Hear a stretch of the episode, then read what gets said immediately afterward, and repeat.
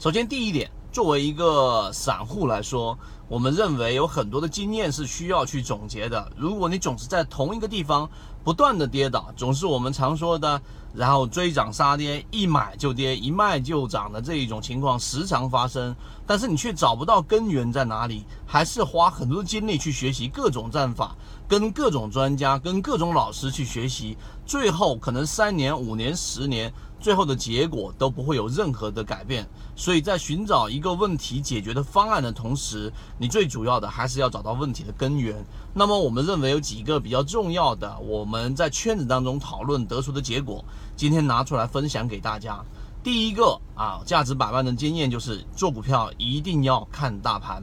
为什么呢？因为作为一般的散户会认为，我们做股票我只交易某一只个股。啊，然后呢，我去对于大盘的方向研判没有什么太多的意义，因为大方向上对于我个股的这一种呃影响并不那么大。或者我们认为有一句话最经常说明说说服我们散户，那就是啊，那大盘怎么涨都有这个跌停的股票，而大盘怎么跌都有涨停的股票，你去看那么多大盘有什么用呢？但是随着时间的推移和你交易经验的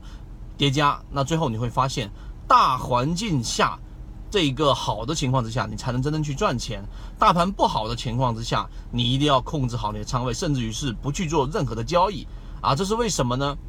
因为做股票一直以来都是一个概率游戏。那既然是概率游戏，你不在胜算赢面最大的时候去做，而是在任何时候都去做，那最后的结果就跟你去啊拉斯维加斯，你去澳门赌场，任何时候都去下注，都是一样的道理的。因为你不去考虑任何的环境情况之下，你的输的概率，哪怕跟赌场只差百分之一，那最后你也会输个精光。这是第一条经验。第二条经经验就是一定一定要记住控制仓位这句话，可能大家都知道，但是没有办法去执行。那大家可以去看我们以往的视频，因为作为散户来说，我们随时都可以全进全出，但仓位的控制并不是要去说明这一点，而是要说明在优心理优势上，我们要让自己的心态不要崩坏，不要让自己心态出现问题的时候，仓位控制是一个非常重要的法宝。第三个。就是啊，我们常说的，一定要有一套完整的盈利模式。有的人会认为说，我们以这个不变应万变，或者用各种变法来应变市场不断的变化，